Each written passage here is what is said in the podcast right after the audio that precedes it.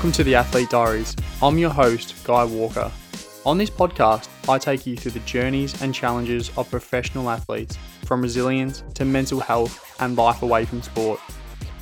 On today's episode, we have Ellie Pashley. Ellie is one of the most down to earth people you will ever meet. Born in Albury, Ellie started off playing lots of sports, but it wasn't until later in life when she moved to the surf coast of Victoria that she took her running seriously.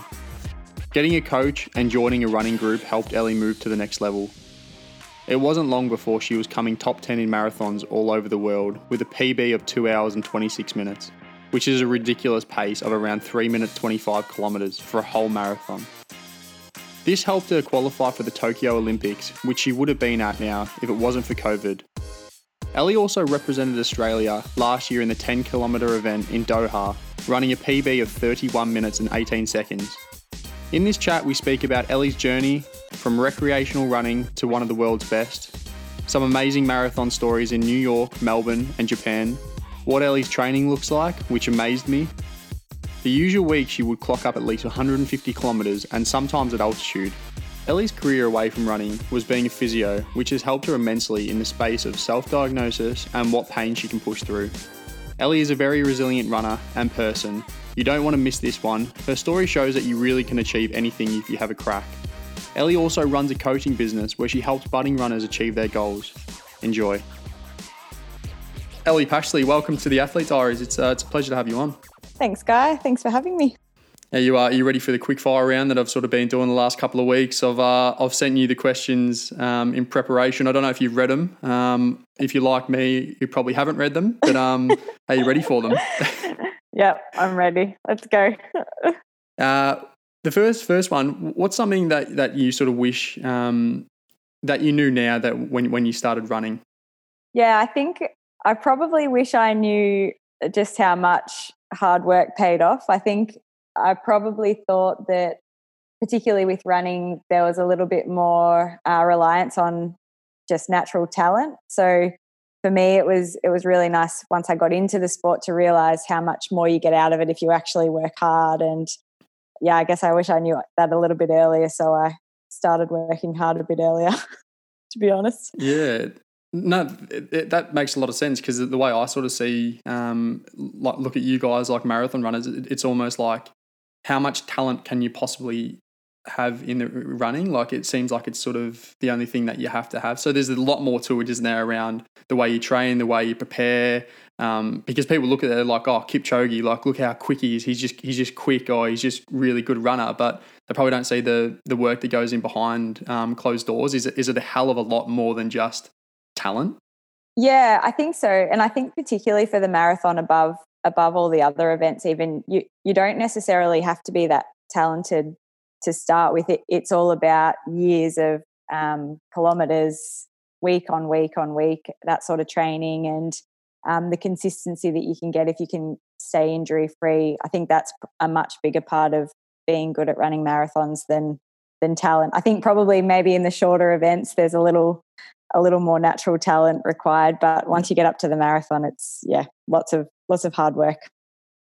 Yeah, I don't. I don't think it's going to be anywhere I'm going to be in uh, in the next couple of years. Anyway, I think you, you run a little bit too far for me. Um, I'll move on to the second question. Who who who are the people in your career so far, or in your life in general, who's been the most influential? Yeah, so uh, the probably the number one most influential person on my career has been Julian Spence. So he's my my current coach, and he's been my coach since I started running marathons in 2016. So we were, I moved to Geelong and I was working at a running store there, and I, I met a few people there. The owner of the store, Scott Nicholas, sort of got me in touch with the Geelong running community and um, tried to give me a little bit of a, a kick up the butt, I guess, to get into into it a little more seriously. And then I started working with Julian, and we started running together just as friends, but um, I sort of got to learn a little bit more about his thought process and and the way that he felt like people should be training to get the most out of themselves. And I think without realizing it, he was um, probably trying to get me motivated and get me a little a little more serious about the sport at the same time. So um, yeah, he's been the person that essentially took me from being a recreational runner uh, to to the running that I'm doing now. And yeah, I've got a huge amount of trust in him and and his knowledge, and that's been the big the big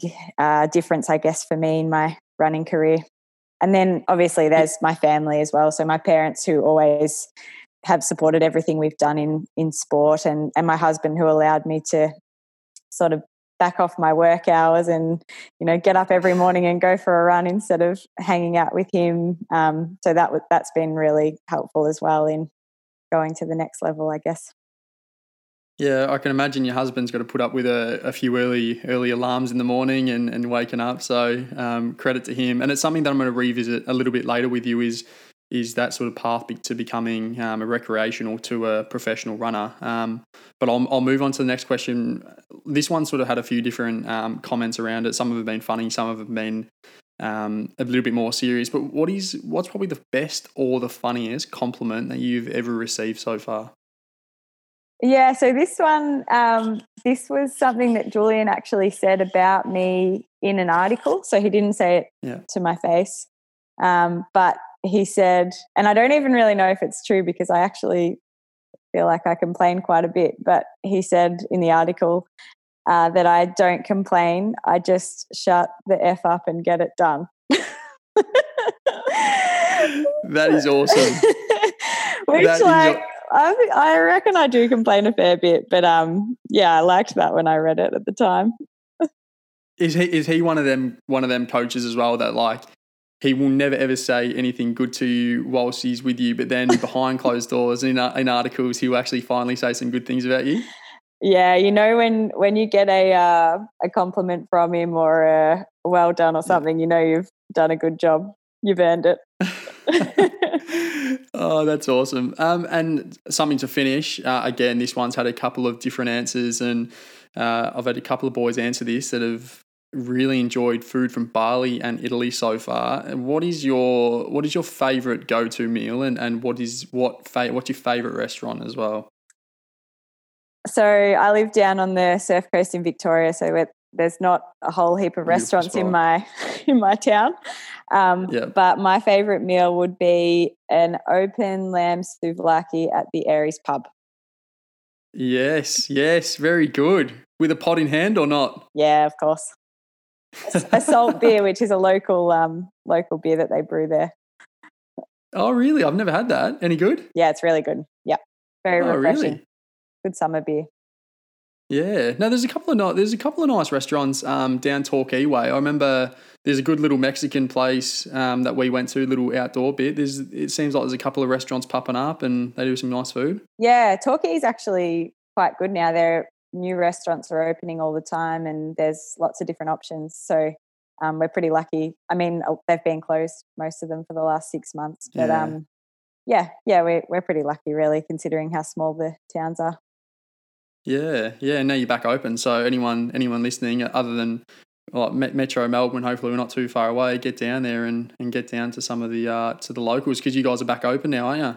Yeah, yep. Today, actually, um, yeah. the restaurants are allowed to start opening and I think have 10 people seated inside. So that's good. Hopefully, they can all get back on their feet. A lot of them have tried to yeah. do takeaway as much as possible, but yeah. yeah, I think it'll be good for them to be able to open up again in time for school holidays too. Yeah, I know. Great timing. Um, I'd, lo- I'd love to take it back to a little bit of your early journey. How did, obviously, I've, I've listened to a little bit um, of, of things you've said in, in previous sort of articles, and you were someone that played a lot of netball, a lot of sport when you were younger. And what was your life growing up? Um, was it entirely running? Um, what was sort of early childhood like for you? Yeah, so I grew up in Albury Wodonga, and. I played. I think in in Albury, most people played netball or football. They were probably the two big sports, and then there was basketball and hockey and things like that as well. So um, yeah, I played a lot of netball, basketball, even swimming, water polo, touch footy, quite a quite a range of sports throughout my childhood and teenage years. Um, I did little aths as well in Albury until I was maybe 14 or 15. And then I sort of just did uh, running through school after that. So cross country and athletics um, each year when that came around. But I was probably spending more time playing other sports and then I went to uni in Albury as well. So I stayed there after I finished school, and that was when I started to get back into running. I was very lazy my first couple of years of uni and did stuff all running, and then probably third year, fourth year, I started to to get back into it just with local fun runs and yeah, a little bit of training with with a group in Albury when I was um, up early enough to make it, and yeah,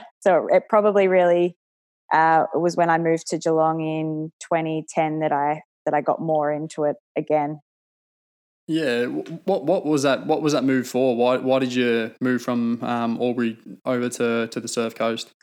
Uh, so I was in my last year of uni, and I had a lot of placement uh, at Geelong Hospital. So I, yep. my husband, uh, he had already graduated uh, from uni at that time, and he wanted to move down to Torquay and start working down here. So we moved down together, and I was still finishing off uni, but a lot of it was was in Geelong that last year. So yeah, yep. we kind of moved down this way to the coast, and um, yeah, we haven't we, we've left a few times just to go and do a little bit of travel, but we've been here ever since. Yeah, not a bad place to not a bad place to live. If you haven't visited down the Surf Coast, it's probably one of the nicer places in Victoria. So you're very lucky there, Ellie. Um, how, how does someone go from from being a recreational runner? Obviously, you had you had a bit of talent um, playing all them sports when you were growing up, but how, how does someone go from running 5 10k fun runs to to representing Australia at at, uh, at some qualifiers, traveling the world, doing marathons, and then also qualifying um, for the the Tokyo Olympics, which would have been this year? Yeah, so it was it was actually a really gradual thing for me. Um, a lot of people probably think it happened fairly suddenly, but from I guess, like I said, in my last couple of years of uni, I started started running a bit more, and I was running with a group in Albury called Vogels Vixens sometimes, and they that got me a little bit more uh, into the idea of training. I guess I wasn't really following a structured training program, but um, I learned a little bit more about how that works. And then when I started working at a running store in Geelong, um, while I was still finishing off uni, and, and Scott Nicholas, the owner, he said to me one day that he thought I should be a marathon runner and that he thought I could break 230 if I really uh, trained and did it properly. And I thought he was pretty crazy because I didn't like long runs. So there was no way I was going to become a marathon runner. And at that stage, I probably wasn't really ready to fully commit to it. Um, but I, I definitely gradually started increasing my mileage. I was probably only running a couple of times a week when I moved down there. And then that sort of crept up. And then I met Julian, started running with him quite a lot. Um, I went overseas for a while. And then when I came back, I was extremely unfit. Like couldn't even run 3Ks. And yeah, then I like me now. I'm sure I was much more unfit than you. Um, and then yeah, I guess Julian had sort of started to create almost a little bit of a group in Geelong. So just uh, random people we started running with. We we did some cross country together for the the Geelong team in the Athletics Victoria series, and we started training together at the track on a Tuesday night. And that was when I sort of first started to enjoy that side of it, interval sessions and things like that. And then, yeah, it was in 2016 after I think another stint overseas, and I came home and thought, right, I'm going to stop being lazy now and actually have a bit of a proper crack at running. So I, I signed up for Melbourne Marathon because I've been petrified of the marathon forever and I'd done a few half marathons and they were horrible. So I knew that if I ran a marathon, I wanted to train properly for it. I didn't want to just uh, do it half-assed, I guess, for want of a better word. Yeah.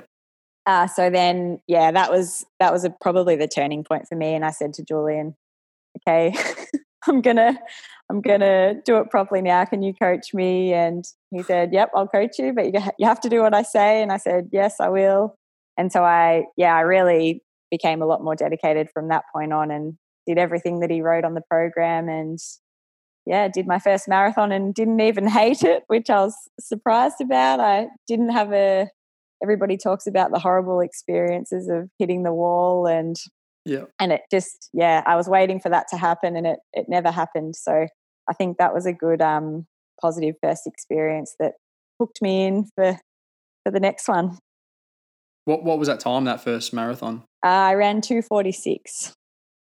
That's pretty serious to say to say that was your first marathon to run 246. That's an unbelievable pace still. Were you were you shocked by that or were you like you knew that sort of time you'd get? Uh yeah, I probably went into it hoping to break 3 hours, but as as the training block went on, we did a lot of long runs with um, some tempo faster running within them and I was getting a bit of a feel for that that pace sort of between 350 to 55 per K started to feel quite comfortable to the point where I almost knew that I would be able to hold that for that distance. And probably going just before it, I actually thought that I might even be able to go a little bit faster than that. But we ended up having a pretty shocking day weather wise for Melbourne. So I, yeah, I probably didn't. I went out a little more conservatively, I guess, just just knowing those things. Yeah. But yeah, I was definitely pleasantly surprised. But I think part of me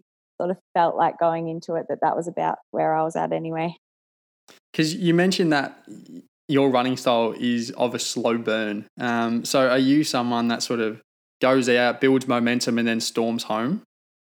Uh, yeah, I think I probably I used to definitely race like that. I was very yep. slow off the mark, always coming last. I've got no speed whatsoever, so I've never been somebody that can take off from the gun. But as time's gone on, I've got a little more uh, not aggressive, but I've probably changed my racing style a little bit to to not be so conservative and to actually, I guess, just test the limits a little bit more and see what happens if I do go out hard and uh, yeah. don't sort of conserve and try to come home. But um, yeah, definitely naturally, my style is to go go slow and then gradually build up throughout the race. You say you go slow, but like in I'll get to it as well, but in your PB marathon time, you're nearly doing three minute Ks for 42 kilometers. Like I, I know some people over this time that have been challenging themselves to do 1K runs and they're being absolutely wrapped that they've got about three minute 15. They've got it down to three minutes 15. You've done that for 42 kilometers. I don't think you're that slow. Um, I think you've been a little bit har- harsh on yourself there. Oh, if you if you saw me try and do a uh, track session with some 1500 meter 5k runners, you would say I'm slow or stride. I've kind of got one pace. Once it goes below 10k, I I don't get much faster, no matter what the distance is. um, how does someone go from sort of doing that that 2000 um, that Melbourne Marathon and then go from couple more marathons, and then into representing their country in Doha uh, in a qualifying series overseas against the best in the world. How did you sort of bridge that gap, and was that what was that progression like? Yeah, it. I mean, it was probably after that first year uh, training for Melbourne, I got my mileage up to. I think initially it was about 100 k's a week, and then I didn't really have any injuries until very recently. So I basically yep. was just stringing together year on year of of mileage, and I was increasing it gradually each year as time went on. And I had a few, uh, I guess they were kind of like a breakthrough breakthrough races, which probably put my or took my confidence to a, another level in that it I it made me believe that I was maybe in that next category up to where I'd been before. So after Melbourne, I went to Berlin the next year and I ran 235 in that race, which at the time it was a Commonwealth Games qualifier, but I wasn't in the top three. So I didn't get selected to go to the Commonwealth Games. But I think, I guess running that time sort of made me think, oh, well, maybe if I, yeah, keep going with this, then then I might be able to eventually get up to that category. And I did the, I think it was the Gold Coast Half Marathon one year, and my watch um,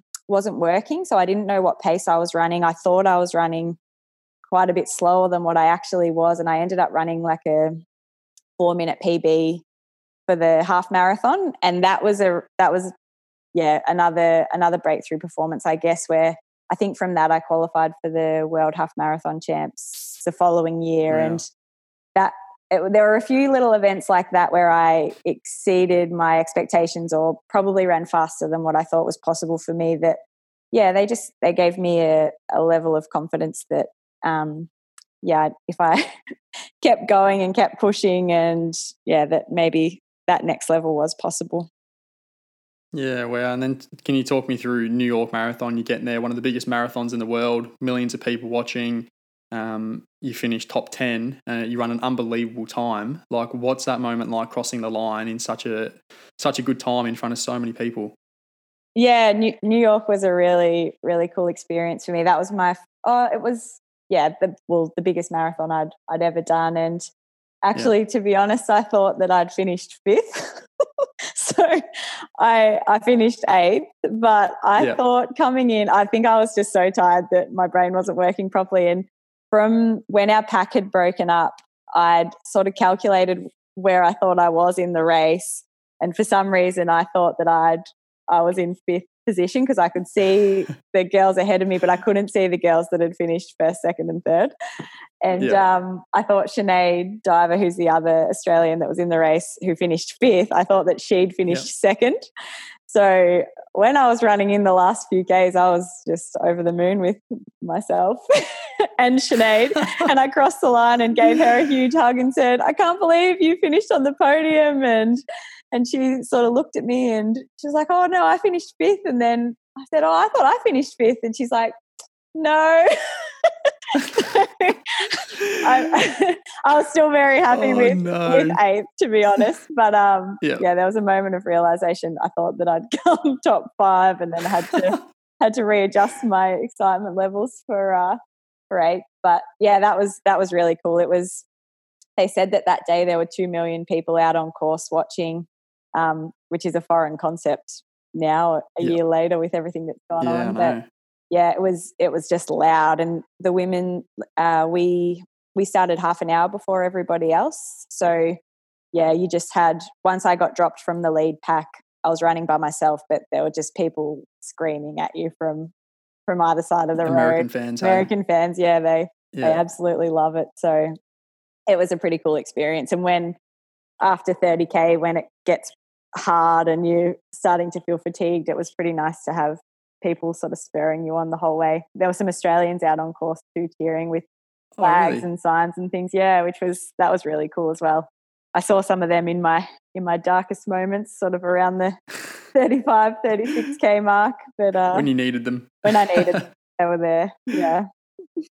That's awesome. Was that time 227? Was that an Olympic qualifier, or was that when you got to Nagoya and you actually ran a PB and then qualified? Yeah, so those two were both uh, Olympic qualifiers. So in I ran Nagoya in March last year, and that was 226, and then yep. New York in November was 227. So the Olympic qualifier is 229.30. So geez, you did that pretty easy then.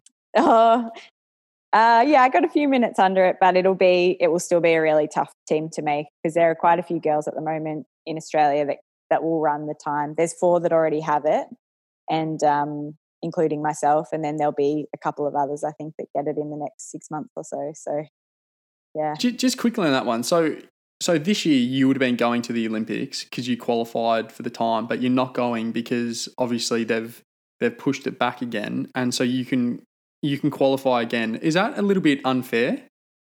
Uh, not really. The so they hadn't. Our qualifying period was still open when the Olympics was postponed. So if they'd already selected the team, then they would have kept the team as was. But because they hadn't selected it, they've reopened the qualifying period from now until I think it's April next year. Uh, so all of our times that we've already run still count, which is good. Yeah. But it just means that yeah, more people have got the opportunity to run the time. But there were a lot of race cancellations in March and April. Yeah. So some of the other athletes who would have had the opportunity to race to try and get the time. They didn't get that that chance either. So I think it's I think it's fair the way that they've done it. It just yeah, yeah. it drags it out that little bit longer and um, I'm I'm willing like I'm prepared that I'll potentially have to try and run even faster again to secure my spot yeah. depending on what times the others run. So yeah. Yeah. And where would that be? Where where because obviously um, there's so many races that have been cancelled. Is London still going on? Is that where you're going to try and do this? Try and get an, another PB? Yeah, so London's happening in just over two weeks, um, but it's yeah, wow. a different format. So it's going to be an elite only race rather than a mass participation race. So yep. I'm heading over there to do that, which was supposed to be in April, and that was going to be my um, my last race before the Olympics to try and secure my spot.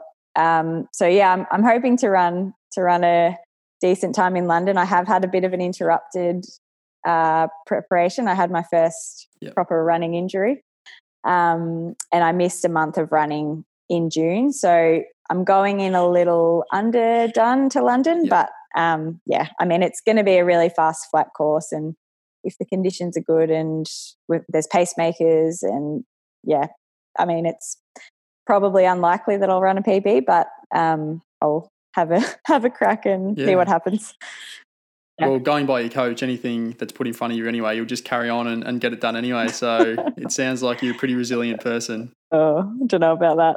We'll see at the we'll see at the 32k mark when I've gone out too hard and blown a gasket. so when you because like again, um, my ignorance with with uh, marathons and the way it all works. So there is so there's pacemakers that go out. How exactly does it work? So there's pacemakers that go out and they run like 10k increments and then stop, or and or are they supposed to run three minute k, three and a half minute k? How how does that all work? Yeah, so every race is different. Some marathons don't have pacemakers at all because they want it to be yep. a pure race. Um, other marathons will put pacemakers in there to try and assist people to run qualifying times or if they're going for national records, world records, etc. So London is one of the races that does use pacemakers, and that's often because the the leaders of the race are going for the world record. So yeah. what they do though is they have different pace groups. So there'll be in the women's race there might be five or so different pace groups where there'll be two or three pacemakers for each one, and the athletes um, and athlete managers all get together before and decide on the paces. So there'll be a group going for the world record, a group probably going for sub 220, um, and then a couple of groups in the 220s, depending on, I'd say in our race, the British girls will have quite a bit of uh, pull on that. And then there'll be an. Olympic qualifying time group as well. So, yeah, so basically they just say to the pacemakers, this is the pace you have to run for often it, they'll stay in for between sort of 20 and 30 Ks. They're not allowed to come in and out. They have to go for as long as they can and then pull out. Um, yeah. It's the worst job ever. Yeah, it's actually a pretty fun job. So I've done it a few Is times. It? Yeah, I've done some pacing in Japan and it's it's good because you get to feel like you're a part of the race and you're usually running at a pace that is relatively comfortable for you, probably unless you're the world yep. record pacemaker, which I've obviously never been. Um, but yeah, it's it's quite fun. And everybody, you've got a job, so it's it's almost easier in some ways to sit on that pace when you know that it's your job and you just have to they'll tell you like you're allowed to run to 21k say and then you have to stop so yeah. um yeah it's actually quite fun i enjoy it oh, and then you don't have to run a whole you, marathon I, I, think you and me, we just see we just see fun in different ways, um, from what I can see. Yeah, probably not everyone's idea of fun, I guess. Um, just, I, know I know a couple of um, my old teammates um, listen to this, and I don't know. We sort of we have no idea how hard the training you guys do because we sort of even in footy pre seasons like you do like sort of a 12k session and you might do some skills after and and it's tough, but it's we're probably doing 15k all up and if we do we do 2k time trials all the time and we sort of if you we run it on a track as well so it's like 15 seconds quicker i think track to grass well that's what the um, sports science guys tell us. And if we finish in like under 6.30, we are absolutely wrapped. Like, and that's like three minute 15 Ks and we're wrapped. For you boys that are listening, Ellie's done it. I, I had a look before. She's finished a marathon in two hours 26, which is three minute, just over three minute Ks for 42 kilometers. And we're absolutely stoked that we've done three and a half kilometers on a track in for 2K. Put that into perspective. That is incredible. Yeah, I think my marathon times it's like 320 something, so it's not quite that fast. It's still that is that's seriously seriously quick to maintain that for a long time. And I, I heard you say something before that's made me a little bit um, curious around how are how are different tracks or how are different marathons? Some of them are a quick pace. Some of them, some of the tracks are actually quite slow, and you don't run a PB. Is it because of hills or terrain, or what's the go there? Yeah, there's quite a few um, different things that can come into it. So hills are obviously a, a big one. So New York's quite a hilly course. So people don't generally run fast times there. There's lots of bridges and you run through Central Park. So all those rolling hills through there.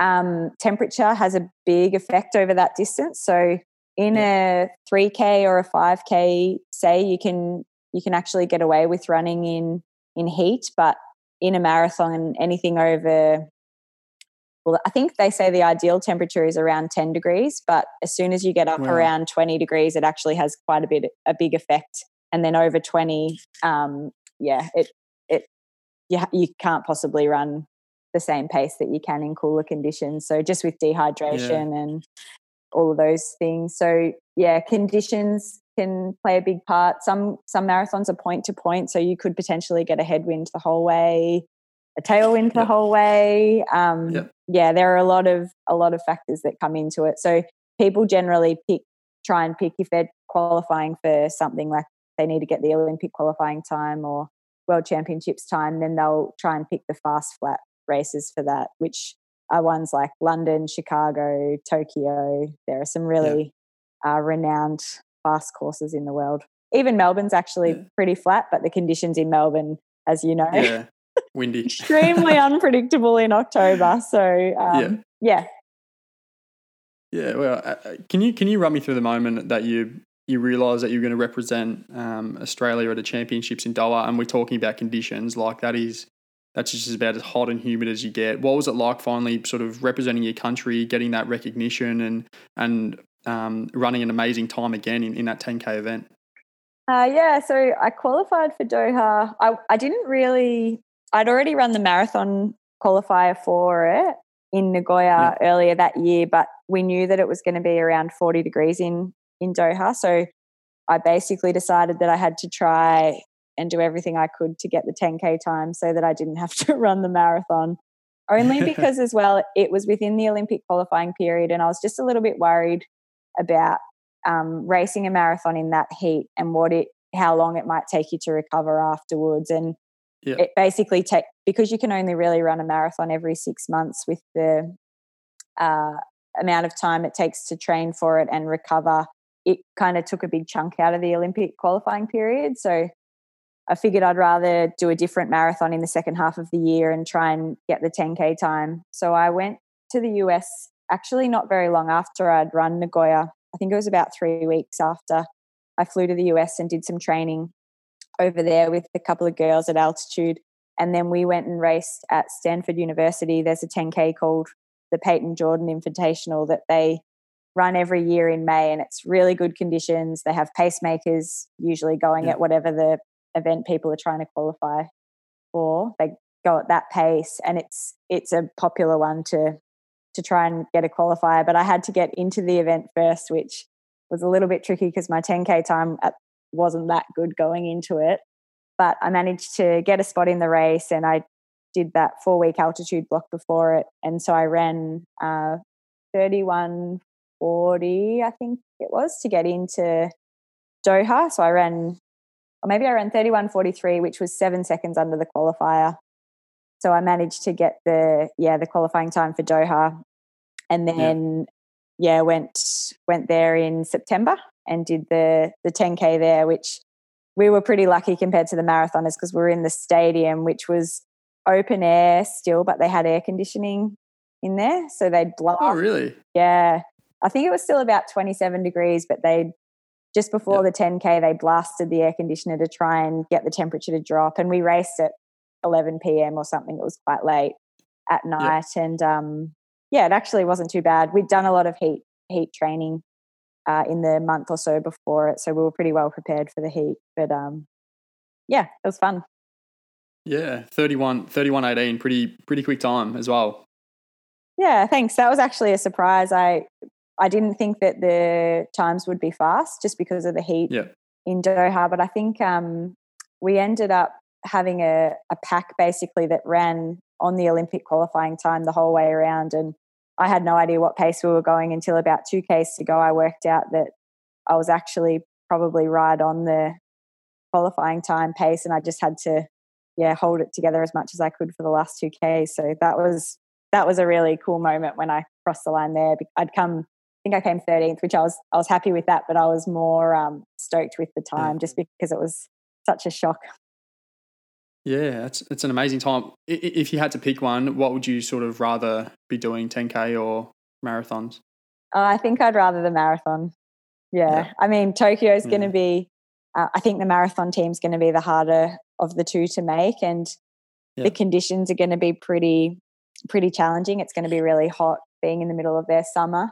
Um, but yeah, I think I I think I love the marathon a bit more than the 10k, and I don't know. It's just there's so many different elements to it that it's a bit more interesting, I guess. So hopefully I'll try and make that team. But the 10K's sort of grown on me as well over the last couple yeah. of years. So that would be a really, really fun experience too. But I can't do yeah, both because yeah. they're on the same weekend. Oh, really? Yeah. Oh, so if so, if you qualify for both of them, then you've got to choose which one you'd rather go in for. Then. Yeah, yeah. So initially oh, they were bugger. a week apart, I think, which I still yeah. like. You can't probably really yeah. do another event. I think the marathon was going to be first, um, but yeah, then they moved it so they're the same weekend. So yeah, you definitely can't oh, do both. Well, yeah. Oh no, yeah, be pretty, be pretty phenomenal effort anyway.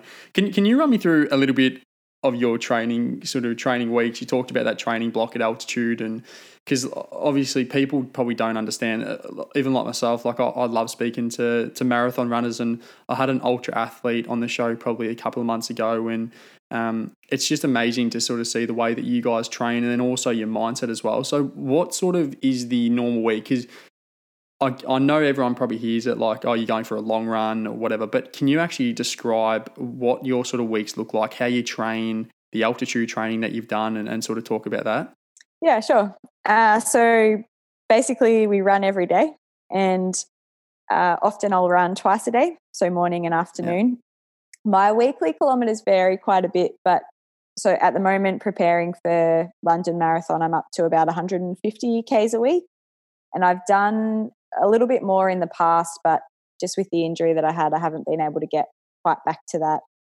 at the moment. But yeah, so my mileage will often hover around sort of between 140 and 160 Ks a week. And then obviously it backs off leading into races. But um, yeah, basically it's a lot of running. I only do two uh, sessions per week. So one of them might be intervals at the track, like 1K reps or 400s or a mixture of different distances. And then I'll do like a tempo or threshold run as well later in the week. So that at the moment they're a little bit longer and a bit more like marathon paced intervals, but yeah. in my normal training block it might be 30 or 40 minutes at at my threshold pace. Um, yeah, so that's kind of the way that that's structured. And then I'll do some strength training twice a week. That's most marathon runners' uh, strength training is their least favorite aspect but we have to do it. So yeah. Um, yeah, I usually try and do that on Monday and Thursday, or if I was trying to do it on the days that I had the the harder workouts, just so that my recovery days were proper recovery. But it it just didn't really work with um, my work schedule and timing as well. So I just try and fit them in when I can. But yeah, usually twice a week, sometimes three if I'm extra motivated. Um, yeah. yeah, so there that's really the main thing. A lot of it is very simple, easy paced runs. With on Sunday we'll do a long run, so I'll do uh, at the moment up to 38 k's on a Sunday. But um, if I'm not in a marathon block, it would be sort of 26, 28 k's, uh, just with yeah, again just easy pace. So it's Tuesday session, Friday session, Sunday long run. And then the other days of the week are just easy runs around that to top up the mileage. Do you get bored? Do you ever just think, oh, geez, I'm, I'm going into another Sunday, 38K, this is going to take hours and hours? What do you think about? Yeah, yeah, I definitely do get bored sometimes. Sundays, yeah. you, you almost G yourself up for them a little more. So they're often not as bad.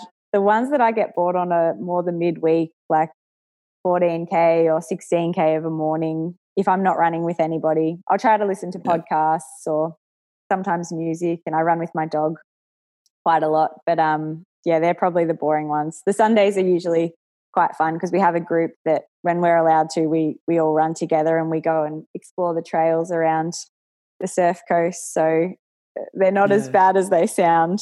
Um, but yeah, I mean, if I had to do 38 Ks by myself, I'd be very bored. I'd have to listen yeah. to something to get me through that.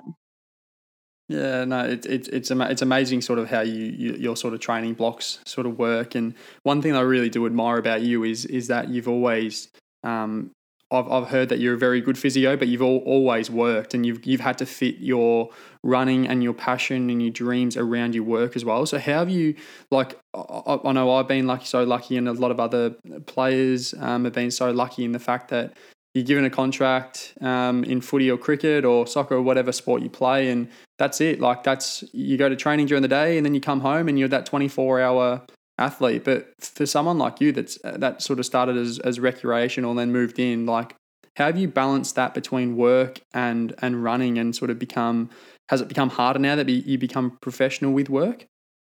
Uh, again, I've been actually really lucky with physio. I work in private practice, so I've been able to have a little bit of control over my hours and things yeah. to make it work so that I can fit running in around it. And uh, when I started getting into running, I was still working full time, which that again, initially it was okay. Once my mileage started getting up higher, I was finding that a bit challenging just with, I was just tired basically from yeah. trying to run before work, after work. So I, I very gradually cut my hours down over the years. So I, I was doing still five days a week, but I started making my days a little bit shorter first. And then I dropped to four days a week. And then um, three days and then now two days. I'm pretty slack these days. But uh, yeah, I've, I've sort of been lucky that I've been able to make it work and I'll start later most days of the week now so that I can still run at a reasonable hour. I don't have to get up at five o'clock. Like there are a lot of runners that, that work full time and still manage to run the same, if not more mileage than me. Um, and yeah, Julian and I now have got a, a coaching business as well that we do called Run Strong. Yep. So that's been really helpful because I can do that the days that I'm not in the clinic, I can do that from home and I can just fit that in basically around my training. I can do it when I travel overseas as well. Um, so that's been really, really helpful as a way to to still have an income, but um, yeah, it be manageable with training. And it's a bit easier than physio because I'm not on my feet physically. Not that physio yep. is that physical, but it's a little more tiring Still than sitting on the laptop. Yeah. yeah. So yeah. Yeah, that's um. So tell me about tell me about Run Strong then. So was it something that you always wanted to get into coaching and and what what do you do for people? Like is it you try to help them build up to marathons and and have you enjoyed that sort of aspect of of being on the other side of it? Yeah, I was actually really surprised by how much I enjoyed it. So Julian he'd started coaching a group of people um, probably after he started coaching me and and he approached me one day and just said hey i'm i'm sort of full up. I can't really take on any more athletes and i've got people asking me for coaching. Would you, would you be, ever be interested in in taking on some some people and just doing online programs for them essentially? And i i'd never thought about it before but i said oh actually yeah that would be good i'm, I'm happy to give it a try and see if i like it and yeah i immediately just loved it. And I think I'd, I'd learned so much from him over the years, probably without even realizing it, on his uh, training philosophy and um, even with my physio background in regards to loading and things like that. It was um, actually a lot more, I guess, a lot easier and a lot more enjoyable than I was initially expecting. And I also yeah. loved how all the people that that I was coaching, they were so motivated and so keen Whereas sometimes with physio, you're sort of trying to get people moving and get people doing yeah. their exercises and their rehab, and it's it's a little more challenging. Whereas people that want to run, they're yeah, they're extremely motivated from the get go. So um, I just I loved how everybody just did exactly what you said, and you know they were yeah. keen to learn and keen to do everything they could to get better. Um, so yeah, I started doing that, and then we decided to make it make it a proper a proper company from there. So yeah, now yeah. we we have a number of coaches that work with us as well, and it's a little tricky at the moment because there aren't any races happening, but we're trying to keep things going for our athletes. So creating some teams events and virtual runs and time trials and things like that. And then hopefully, once um, races come back, maybe early next year, everybody will be able to get back into the swing of things there. Yeah, what an what an experience though! Like for for passionate runners to be able to to be coached by you and, and your coach as well. Like it's it's a pretty phenomenal um, sort of aspiration for them to to be taught by someone that's run such good times and and sort of mirror your actual programs as well. Like it's pretty cool. Um, when I was sort of talking to um, a mutual contact in in Matty Spicer at New Balance, he was sort of saying talking about um, you being a physio and has it straight away the first thing I thought of was you probably didn't mean it for it to happen, but like you being a physio and being able to almost self-diagnose when you have been feeling a niggle, because that's the hard thing. I experienced so much in my career is the difference between a good pain and a bad pain. I had no idea. I was someone that literally I could have a I could have an amputated arm and I'd still be like trying to play sort of thing. Like, so it was, has it almost been a blessing in disguise that you were able to self-diagnose yourself and go, I can push through this pain or no, this is a bad pain? Yeah, I think um, I think like you just described with yourself, that's a very classic athlete mentality, and yeah. and I myself am guilty of doing the exact same thing at times. even when I know, like this injury that I had recently, I sort of knew that I needed to take some time off and I just kept I was feeling really fit so I didn't want to lose that and I pushed it further than I I should have and ended up probably having to have a lot more time off. But um, prior to that I do think it, it was really helpful and probably the best part about it is you can detect things early and potentially work out if if you're feeling some soreness somewhere you can change things right at the start to offload that area. So whether it's you know, oh, I've got some pain on the outside of my foot. So maybe I need to stop wearing these shoes and try these shoes just to alter the load there. Or maybe I shouldn't do a track session today because that's going to overload that area. So just making modifications, I guess, to my program and um, just little changes to try and try and address those things before they become an issue.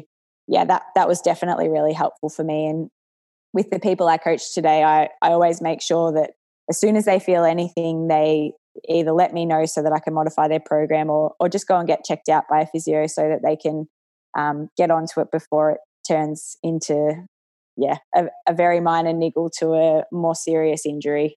And that's, you're right, some things, there's a lot of um, issues or pain that you can actually continue to run through and you don't necessarily need to stop and rest but it is sometimes tricky to to work out whether it's something that needs rest or something that was is just going to go away anyway over the next few days. So yeah don't worry i think you're not alone in in doing that with injuries. I think it's just a maturity thing isn't it though? Like i think at the start of your career when you're younger you, would sort of you don't really have that inside of like I, I, need to sort of give this a bit of a break and, and can sort of um, have a couple of weeks off and I'll be back. And I think I was sort of having this chat with um, John Hastings on this show is that almost when you're a lot younger, it doesn't matter what people tell you, you've almost got to make the mistakes yourself before you actually learn them. Have you found that in some of the aspects of, of running, yet you've sort of had to do them yourself, make your own mistakes, and then sort of get better and then sort of help coach um, some of your clients? Yeah, definitely. Um, I think also experiencing what other people are feeling too like if you if you're participating in the same sport at the same time then you get to know you know oh, I'm I'm getting sore here because I've been doing lots of this sort of running lately or yeah, yeah so uh, definitely this most recent injury for me too has been a big uh, learning experience as far as so what, what is it? What, what's exactly the injury? Oh, I had um so in my foot i had like quite a few things going on which i think it probably just started as a minor a minor bit of inflammation and then i kept running on it trying to protect different parts so i had like bursitis and Morton's neuroma and um, bone edema and all te- everything was it just inflamed basically but um yeah it was probably a good learning experience for me because i'd got away with a lot without having to take time off before and without yeah. anything really developing into a serious injury. Um, I thought I was a little more invincible than I was. And yeah, like you said, sometimes when you're younger too, you can actually get away with more of that and and things Yeah. do just go away but as you get a bit older which i'm getting a little bit older these days sometimes um yeah things don't settle down as quickly and you have to address them and address all the the other issues or underlying causes like strength and yeah. Yeah, listening listening to some of them things, I've heard of them before as well. If that happened to me, I wouldn't have tried to push through that. I would have been I would have been on the physio bed, I reckon, for most of the most of the week, um, absolutely carrying on about how painful this injury is. So I think you're a little bit more resilient uh, with injuries uh, than I was. So oh, um, that's uh, one thing um, that came up that obviously I was speaking to to Matty Spicer about as well was um, you signed with New Balance. Like it's a it's obviously a massive thing um, in running and marathon running that you need to wear a good shoe. How important is it, and how good have New Balance been? Like sort of signing with them, were they always someone that you wanted to sign with? Yeah, so I before I signed with New Balance, I already wore their shoes for training.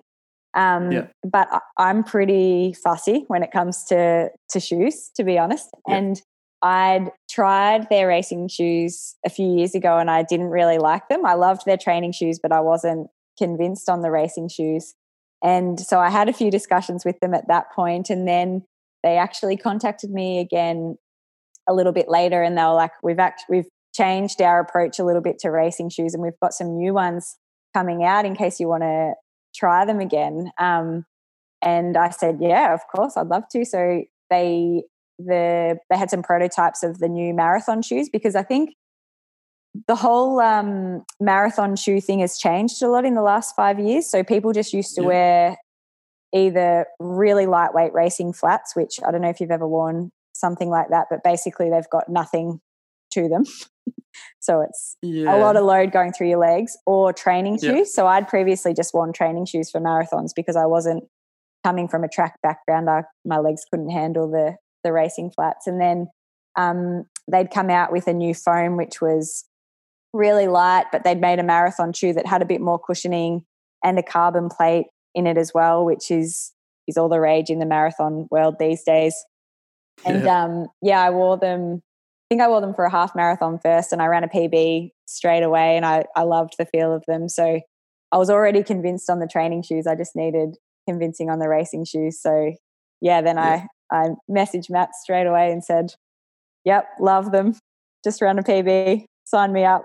Um, yeah, and that's been a really fun process to be a part of. Actually, I think again with my physio background, I'm quite interested in in footwear anyway. Um, Yeah. And then yeah, I've been able to to try different shoes for them and give them feedback. And with the 10k as well, I've had the opportunity to try some spikes and and racing flats as well. So um, yeah, I, I think it does make a big big difference when it comes to performance, the footwear and yeah, I'm, I'm very, very happy with what New Balance are doing at the moment. They've got a new pair of shoes as well that I'm going to try in, in London in two weeks Really? as well. So, Ah, yeah. nice. What, are- what what shoes are they? So they're called the FuelCell RC Elite. So it's their, their new marathon racer, which is, yeah, just like a lightweight um, but cushioned carbon plate shoe. So, yeah, it's So fun. essentially, New Balance pretty much made a shoe for you. Oh, no, they didn't make it for me. They. Pretty much. that's definitely not what happened. They just had some developments happening, and it was lucky that it was around the time that I was in discussions with them anyway. Um, Yeah. And yeah, they I think they were working with some of their runners over in the US on these new shoes at the time, and they, they I was lucky enough that they sent a pair over for me to try at- the same Yeah. time as they were doing that. So um, yeah, it wasn't made for me, but I'm certainly reaping the. That's what I'm going with it. anyway. I'm going with. I'm going to look out for the Ellie Pashley shoe. I'm um, not that now on special. So. um, can, I'm always really, really interested to to hear um, what runners, what marathon runners, ultra athletes have to say around mindset. Like your mindset is so incredible because, like you said, you get to 30k um, and then you start to struggle. But in that period of actually, um, and this is just racing, like this isn't even training. Like I'm sort of talking about, like you get to zero to 42k. It's a long time. Um, like how do you sort of what, what's all your mindset going into it like are you someone that like really, really struggles during the whole thing? Or are you someone that sings to yourself or during races, during training, getting up? How do you sort of motivate yourself, stay motivated, your mindset? Like, I'm always really, really curious around that. Yeah, the marathon is a fairly, uh, it's a bit of an emotional roller coaster, to be honest. So, yeah. because it's such a long way and the pace that you're running should actually feel really comfortable for at least the first half. Um, so, Julian is, has always said to me that you have to sit on the couch for the first 30 Ks or 25 to 30 Ks. So that means just sitting in the pack, staying relaxed. Um, I've had a few instances of like getting a bit too excited and going to the front of the pack and pushing the pace and yeah, silly things like that. But um, ultimately, I try to stay really relaxed for the for the first bit and and try to minimize energy loss. So if you're at the front leading, then you're probably using quite a bit more energy than the people that are just tucked in at the back, protected from the wind. Yeah. So the first half, I try to zone out. I try not to think too much about uh, what's going on, other than yeah, keeping relaxed and not getting too stressed about anything. Because there's a lot of like at the drink stations, there can be a lot of um, argy bargy, and often people will fall over and pushing and shoving and things like that. So trying to keep out yeah. of that as much as possible. And then it it gets pretty gets pretty tough. So depending on how the race is going, you can start feeling bad at any point in a marathon. And and if it's before twenty k's, then it's a very tough uh, run home. But if if you feel good until thirty k's, then I I think it's actually not not too hard to get yourself through the last 10k anyway because you know once you start feeling bad you know that you you don't actually have that far to go so the idea is that you want to feel good until sort of 30 32 and then and then the fatigue's going to set in and and you you can start pushing at that point and yes give give whatever you've got left. But um yeah I don't, I don't know what i really use to to get me through. I think each marathon i've i've learned a few things and you you sort of know you get to know what it feels like and you know that you can get through it even though your legs start to feel like two slabs of concrete that don't want to move if you can i usually focus on for the last probably 6 or 7 k's just my brain telling my legs what to do so you know lifting your yeah. knees and pushing back and trying to maintain your form as much as you can because once that gets sloppy you're obviously wasting a lot of energy as well so um, yeah. That's where my mind tends to go at, this, at the end. And I guess thinking about all the training that you've put in and some of those hard sessions is is often good motivation to uh, to get through that last bit as well. Another tool that I use is I picture. So you say I've got five k's to go. I'll think about like when I run from home, the point of my run, which is five k's to go to home, and I'll think like, oh, I've only got to run from you know the dam back home or I've only got to run from the start of this track home and try and sort of relate it to to other things yep. which yeah I, I, actually find that quite helpful but I think I think everyone's got different tools that they use to try and mentally get through that last uh, 12Ks or so of the marathon. Yeah, it, it sounds like it sounds pretty similar, um, like marathon running into a lot of sports in, in, in the fact that when you speak to when you speak to some really really good good players or really good runners about when they're at their best, and they always say the exact same thing, and you'll know exactly what I'm talking about. Is that you don't think about anything and you're in a rhythm. So is that what you're striving for straight away? Like whenever you're playing your best or whenever you're running your best, I just feel like you actually don't think about anything. You're just like in the moment. You're in a rhythm.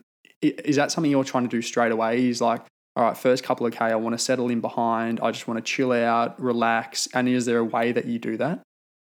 Yeah, I think um, in running, we probably, I guess, refer to it as being in the zone, which is when you're having a good day. That is, it does. Yeah. It feels effortless, and and you can stay relaxed. You don't have to think about what's going on too much. Um, I don't know if there's any tools that I really use to try and get into that mindset at the start. I think it's something for me that either happens or it doesn't. And it probably depends on, yeah, a number of things going in. But you, you have those days where it is, it does just feel easy. Um, and then you have days where from the, from the start it's quite a, a grind and and you can do little things to try and get yourself into the zone when it's feeling not so good from the start, but it's it's a pretty yeah. challenging um challenging thing to do. But yeah, I mean the the main thing I think of early in a race is uh, some cues to try and relax different parts of my body. So Julian always says to me about just re- dropping my shoulders, holding elbows at 90 degrees, keeping my arm swing really relaxed, um, you know, looking up and straight ahead, just just little things like that to sort of keep keep in check and they can be helpful as well as you start getting tired later in the race. But um, yeah, to be honest, I think yeah. it's either it's either a good day or it's it's not a good day. And in the marathon, you're going to go through patches, good patches and bad patches. Even on on the really good days, it it does get hard in in different parts. So uh, one thing that I've really learnt over having done a few of them now is that even if you're having a bad patch, you can you can come out of it and not to get stressed. I guess if you get to you know 23 k's and you're feeling pretty rubbish, um, you know that if you just relax a little bit in another 5 k's, you might start to feel good again. Yeah, so I wasn't going to ask that question, but now now it's actually um, sort of sparked me up to sort of say like for someone um, the general public that that wants to maybe run a marathon one day and they're just sort of getting up to 5k 10k what's your advice to them to go it is is it is it possible? Do you need a lot of talent? Is it something that you can really improve on? Is it something that everyone can do or is it something a marathon that's something you got to give a lot of time to and a lot of training to yeah no I, i'm a big believer in in the idea that anybody can do a marathon. I think um, yeah. my advice to those people would just be to to be patient and keep gradually plugging away because the best thing you can do to get yourself to the point of being able to do a marathon is is just get training happening back to back to back and you don't have to run big mileage to do it. I mean, the only reason that we we run so much and so far is because we're trying to achieve a certain time or you know trying to be able to run at a certain pace for a marathon. But if your goal is just to to do one and to finish it then you, you need to train and you need to run. Yeah. and probably the the most important part of training is is going to be getting out for some longer runs to get your body used to being on your feet for that amount of time. But um, it's certainly achievable for anybody and it's just yeah probably staying injury free is is the the tricky part. So whether you you follow a structured program where you're getting enough rest and recovery and down weeks to absorb the training, um, and also building up very gradually, that's probably the most important thing you can do. And and try to plan it in advance. So don't don't decide that you're going to do one in three or four weeks. Give give yourself six months to yeah to build your way up to it.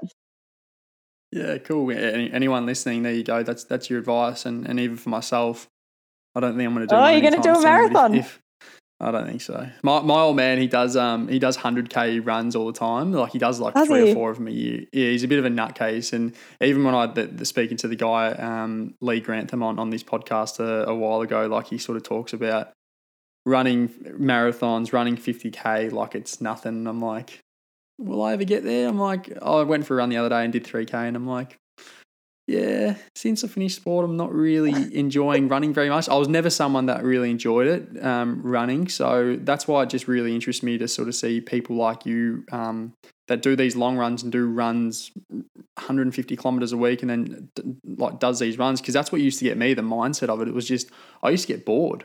That like essentially I used to just not really enjoy it. So yeah, like it's yeah, it I gets more lot, enjoyable. Lot, lot people like that. Because I it? used to be like that as well. I didn't like training. Really? Yeah, I didn't like. I liked running. I liked racing, but I didn't like training. I used to think it was boring. I didn't really understand why people did it, other than that racing was fun. But I think if you getting people to run with makes a big difference, and yeah. that was what I found when I moved to Geelong, and I met this really good group of people that enjoyed running, and it actually became an fun social thing as well. But also, if you stick to it for long enough, it gets less painful and less boring, and your body just gets used to it, and it becomes um, like now for me, the thought of yeah, to go out and run twelve or thirteen k's is is really not a drag at all. Whereas like long runs are still a drag sometimes, but um, yeah, yeah, it it it changes. The more you do, the the easier it gets. For sure. It's a pretty incredible story for you. Like you've gone from Albury playing so many different sports and then moving to a moving to a new city in Geelong and finding a running group, end up being a recreational runner to be to representing your country and then would have been at an Olympic Games probably right now. Like it's it just shows you that if you do have a passion and a dream, like it's something that you can work towards um, to achieving it. Like it's you've got an amazing story there. Oh, thanks, Guy. Yeah, I'm not I'm not sure if it's that amazing. I think there are a lot more amazing stories than that. But um yeah, I definitely I definitely think with particularly long distance running, if you if you want to do it and you just plug away at it, you can make huge, huge improvements. So um yeah. it's yeah, anyone can do it. Wow. Yeah away from off the track, is there anything that you really um, try to do for your well-being? Are you someone that um, tries to get away from um, from running and, and sort of speaking about running, or are you someone that really is is in depth with it and loves sort of watching it, speaking to people? Are you someone that tries to get away from it? Uh, yeah, I probably don't try to get away from it as much anymore. I think because I do love it so much now, and it, it's such yeah. a big part of my life that um, yeah, it essentially most things that I do revolve around it. I don't have a, a lot of time, I guess, to do other other things anymore. But I've got yeah. a I've got a lot of friends that aren't aren't into running that I've have been my friends prior to this. So yeah, socializing yeah. with those guys is always always good because um yeah, we don't talk about running and it it yeah, yeah you realize that there are other things in life because I definitely can get wrapped up with spending all my time with the people that I run with and and thinking yeah. I think as an individual athlete as well um, you have to become a little bit self-involved in a way which it's not very nice but if you want to to be good at what you're doing you do have to constantly be thinking about you know am I getting enough sleep or you know can I go and do this social thing because it, is it going to interfere with my training and yeah, you know, should I be having those extra beers or whatever? So you, do have to actually uh, be thinking about yourself and and your health and well-being all the time which um you know it's it's good in a way but i think it's nice to get away from that as well and yeah particularly when you don't have a race coming up to be a bit more relaxed and spend time with people that don't run and hear about normal normal life things as well to bring it bring you back down to down to earth. Yeah, it, it's funny. It's it's so funny how many athletes actually talk about that. Like they love having that sort of friendship group away from sport that they can just get away and not really have to speak about it. Is there, is there anything that you do um, for your mental well being um, or mentally um, for, for, running in general that you do away from um, actually on the track? Uh, not really. I'm not. I'm not great yeah. with that, to be honest. Um, I mean, I take my dog to the beach. That's probably my uh, my meditation. But uh, Joe, my husband, always tells me that I should do some some mindfulness and meditation. But I'm a bit uh, I'm a little bit too amped to to relax yeah. enough to do that. I think, which probably means I really need to do it. Um, but yeah, I just I just like going to the beach. That's probably my my main way yeah, of no, getting away. Whatever works. I, I, I know that you you also say that you're like, oh, I'm not, I'm not, not whatever or, or anything, but you are very modest in the fact that you come across to me as a very resilient person that'll just push through things. So sometimes I've, I've found that that some people like you, they actually don't need a lot of that in their life. They just have a few things like going down to the beach that that might be a little of a cue to, to switch off a little bit. Um, I don't know if anyone's ever said that to you, but that's that's sort of the um, this sort of what I'm I'm sort of seeing. Yeah, no, I don't know if anyone really has said that to me before. Um, yeah, I think I'm sure there'll be there'll be times where I do need to focus more attention on that, or if yeah, if my performance isn't going well, or yeah. you know, then I'll I'm sure I'll be looking into some ways to to manage the mental side of things. But yeah, at the moment I'm just sort of happy running and ticking along, doing what yeah. I'm doing. That's awesome. And what is what do you sort of like to do to get away from um, get away from the running track? Is there is there some hobbies that you like to do other than being a poker specialist?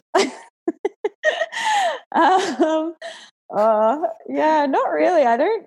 Uh, it's a bit sad to say that I don't really have any other hobbies. I've got a bike. I ride my bike sometimes. I um yeah yeah. I just like going out for breakfast and dinner with friends Yeah. and and going out for, for drinks in the afternoon when I can and yeah, just I guess socializing is probably probably the main thing I like to do outside of running. But other than that, I, I don't have a lot going on. So, so what's his what's his poker specialist um, game that you? What do you do? You just go, go around to mum and dad's or family's house, friends, and just steal all their money. Yeah, well, mostly um, through lockdown, Joe and I were just playing poker with each other each night because Yeah. we didn't have anything else to do. And yeah, I stole all his money. So I've got all of our um, combined finances is now mine. just spending it the way you want to. yeah, that's what it's good actually. I can use it now whenever I want to buy something. Like, oh, remember how all the money is mine because I won it all in poker.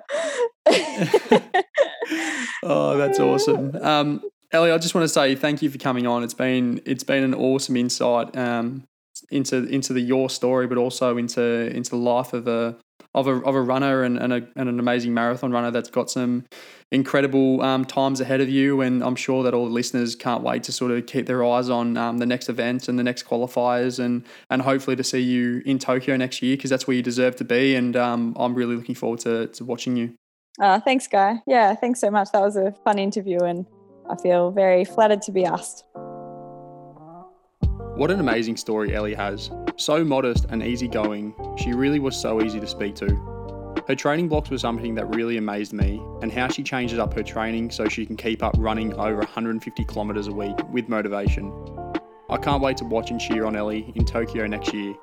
If you don't already know, episodes will be released on Tuesday nights at 7:30 p.m. on YouTube and Wednesday mornings at 6 a.m. for audio listeners.